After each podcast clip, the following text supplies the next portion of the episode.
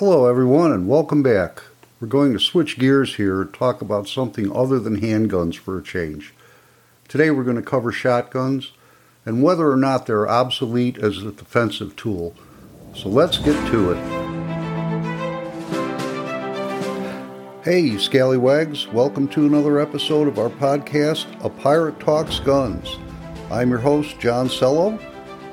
Sit back, relax, enjoy the show.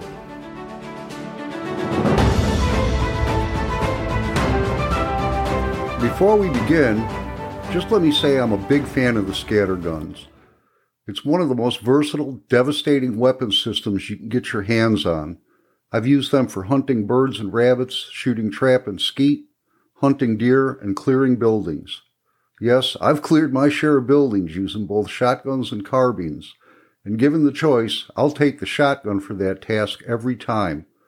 Having said that, let me point out that what I'm about to present doesn't come from bias, but from experience. The military has a phrase that mission drives the gear. In other words, we tailor our loadouts to give us what we need to accomplish a specific mission. There was no true one size fits all combination of gear. As with defensive weapons, there is no one best choice for every circumstance. Should John Browning not passed away when he did, I'm sure his genius would have given us that one wonder weapon that would have been perfect for any application. Unfortunately, we've been left to make compromises and use what we have to the best of our abilities. The pump action shotgun was at one time considered the first and only tool to reach for when things went bump in the night. Even today, it is recognized as the most devastating weapon system in the handgun, shotgun, carbine triad. However, in recent years, with the availability and popularity of the AR platform, shotguns have fallen out of favor for defensive purposes. Their many shortcomings are usually cited. Well, let's list and address them with a practical mindset. Shotguns don't have a sufficient ammo capacity for defensive use. This is usually the first thing you hear.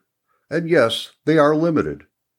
Compared to an AR with a 30 or 60 round magazine, the five or six rounds a shotgun holds is certainly paltry, and it's definitely faster to swap magazines in an AR than it is to stuff shotgun shells into a tube. So yes, we're starting off with advantage carbine. The shotgun is definitely lacking in the capacity and reloading arena. Realistically, though, how prolonged a battle are you expecting it to get into? Is the significantly higher capacity of the AR really going to come into play? If you're going to go up against multiple assailants or an individual one that is going to take more than five or six rounds to stop or hit, is this gunfight you really want to rush into? If it's your typical home defense scenario, that five or six rounds on tap may be all you really need. You can supplement the ammo carried using buttstock shell holders or side saddles. I'm not a big fan of the buttstock shell holders, as it makes it difficult to shoot from either shoulder, depending on what your cover affords you. I currently run an 8 round shot shell card on the left side of the receiver, so I'm coming in with 17 rounds of ammo in and on the gun. With practice, you can easily load the magazine tube with the rounds in the card without dismounting the gun. This gives you the ability to keep the gun topped off in any kind of prolonged fight reloading as the situation allows. Having extra ammo on the gun also gives you more of a fighting chance if you hop out of bed and head to battle in your underwear. Shotguns are unwieldy. Yes, they are. They're longer than a carbine, making them difficult to maneuver in tight spaces such as hallways. This is especially true when comparing them to short barrel rifles. Shotguns are often discussed in the home defense role. Without training and practice, a shotgun can be unwieldy. But let's talk real life for a few minutes. I know the uninitiated always imagine grabbing a gun and going to confront a home invader. That scenario plays out in their minds over and over. They hear a noise downstairs, grab whatever their choice of home defense gun is, and go down and confront the bad guy, thereby saving the day. After all, they have the home field advantage by knowing the layout of their home, right? That's pretty far from the reality. Sure, they know the layout of their home, and they're armed, What they don't know are the number of invaders and their location, whether they're armed as well, or what their proclivity for violence is. So as they rush headlong into the unknown, the farther they get into the rush to battle, the more control they lose over it. There are just too many things against you in a situation like that. One of the many things they fail to understand is that if they're facing multiple opponents, they certainly won't be clustered conveniently together. So after engaging the first one they see, their auditory clues vanish. If you've never had to fire a weapon in an enclosed space without hearing protection, you don't know that you won't hear anything but the ringing in your ears for quite some time. And your home field advantage in knowing the layout that you think puts them at a disadvantage should it be nighttime and dark in the house. Well, that muzzle flash is just even the playing field between you and them.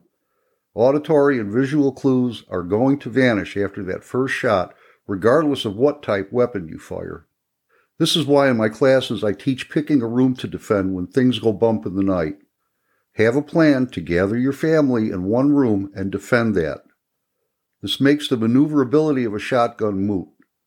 If the invaders try to breach that room, defend yourself using the doorway for the fatal funnel that it is.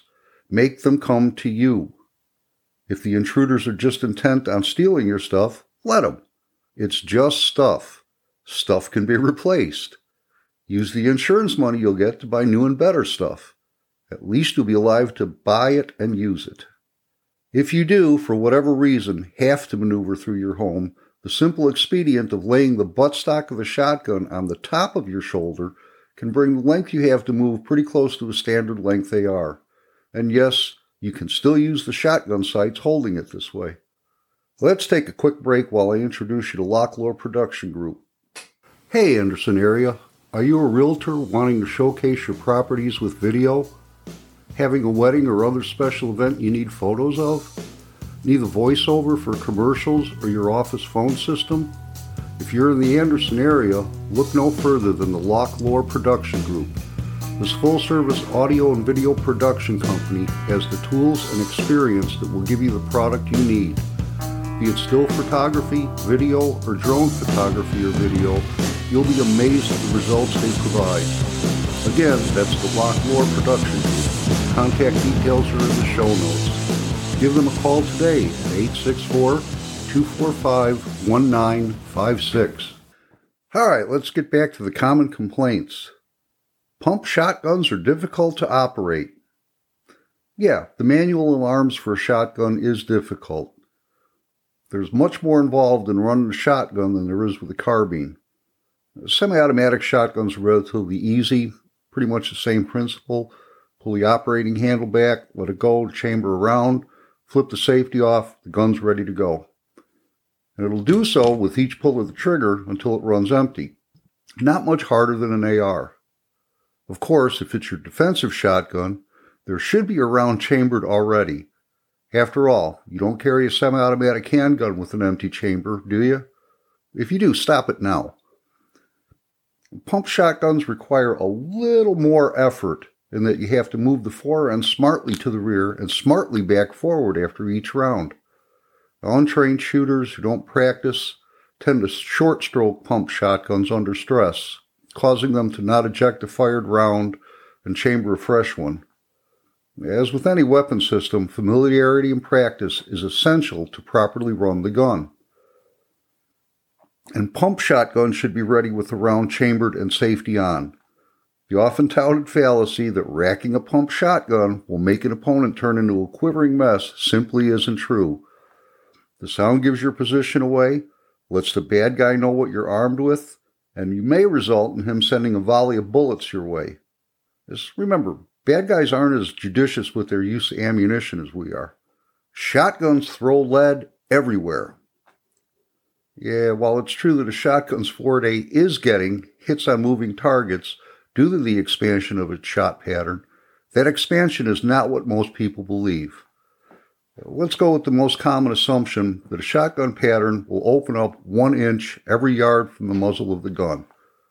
Uh, this widely held belief is horribly wrong, but for the sake of argument, we'll use it. The longest distance I'd be able to shoot in my home is 42 feet, or 14 yards. Theoretically, using the flawed one inch for every yard belief, if I were to make this shot, my shot pattern would be 14 inches wide at the terminal end. Not very wide, and pretty much sized to keep most, if not all of the pellets from a two and three quarter inch double aught buck load on the target. However, not content to just go with tribal knowledge, I actually patterned my shotgun with a variety of double aught buck loads at 15 yards just to see what my pattern would actually be should I ever have to employ that shot from one end of my house to the other. Now, you're probably ahead of me by now when thinking that the pattern wasn't 14 inches. And you'd be right. Pattern sizes ranged from 6 to 10 inches depending on the load I was using, having shot six different manufacturers' offerings. Uh, this is out of a Mossberg 500 Security Model 12 gauge with a 20 inch cylinder bore barrel. Now, hopefully, this has prompted you to say to yourself, wow, I really need to get to the range and see how my shotgun patterns at different ranges with different loads. Please say that's what you're thinking. So many of the truths that we've heard as shooters over the years are just horribly flawed.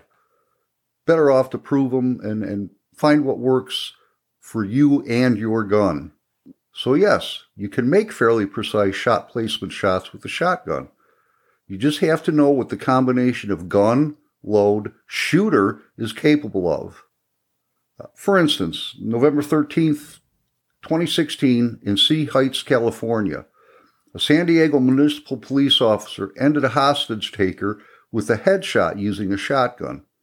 The officer, understanding the operating parameters of the weapon system, closed the distance and delivered one shot from about a yard away.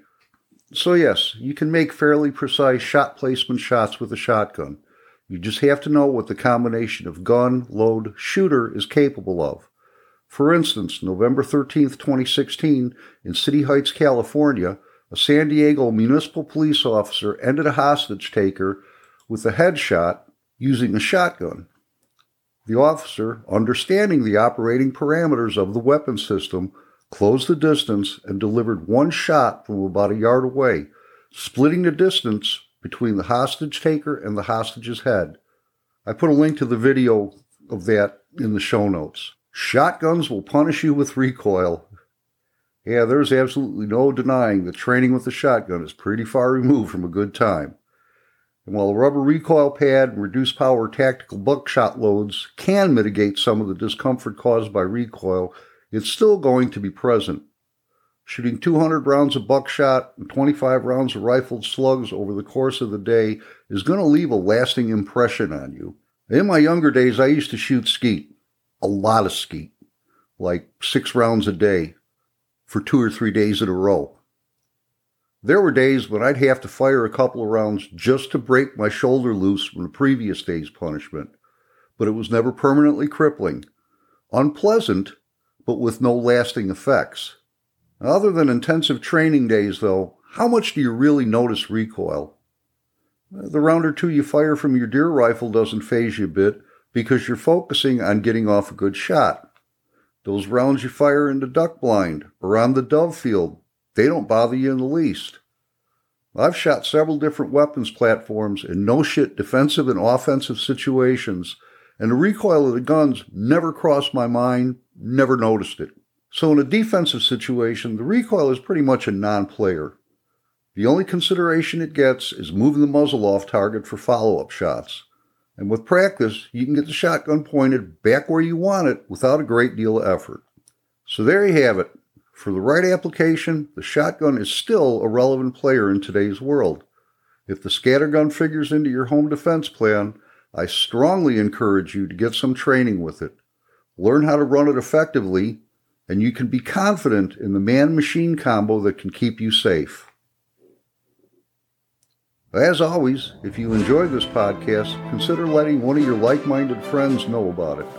We're listed in all the major podcast directories, or you can listen in at our website. So until next time, shoot safe, be safe, and have a great day.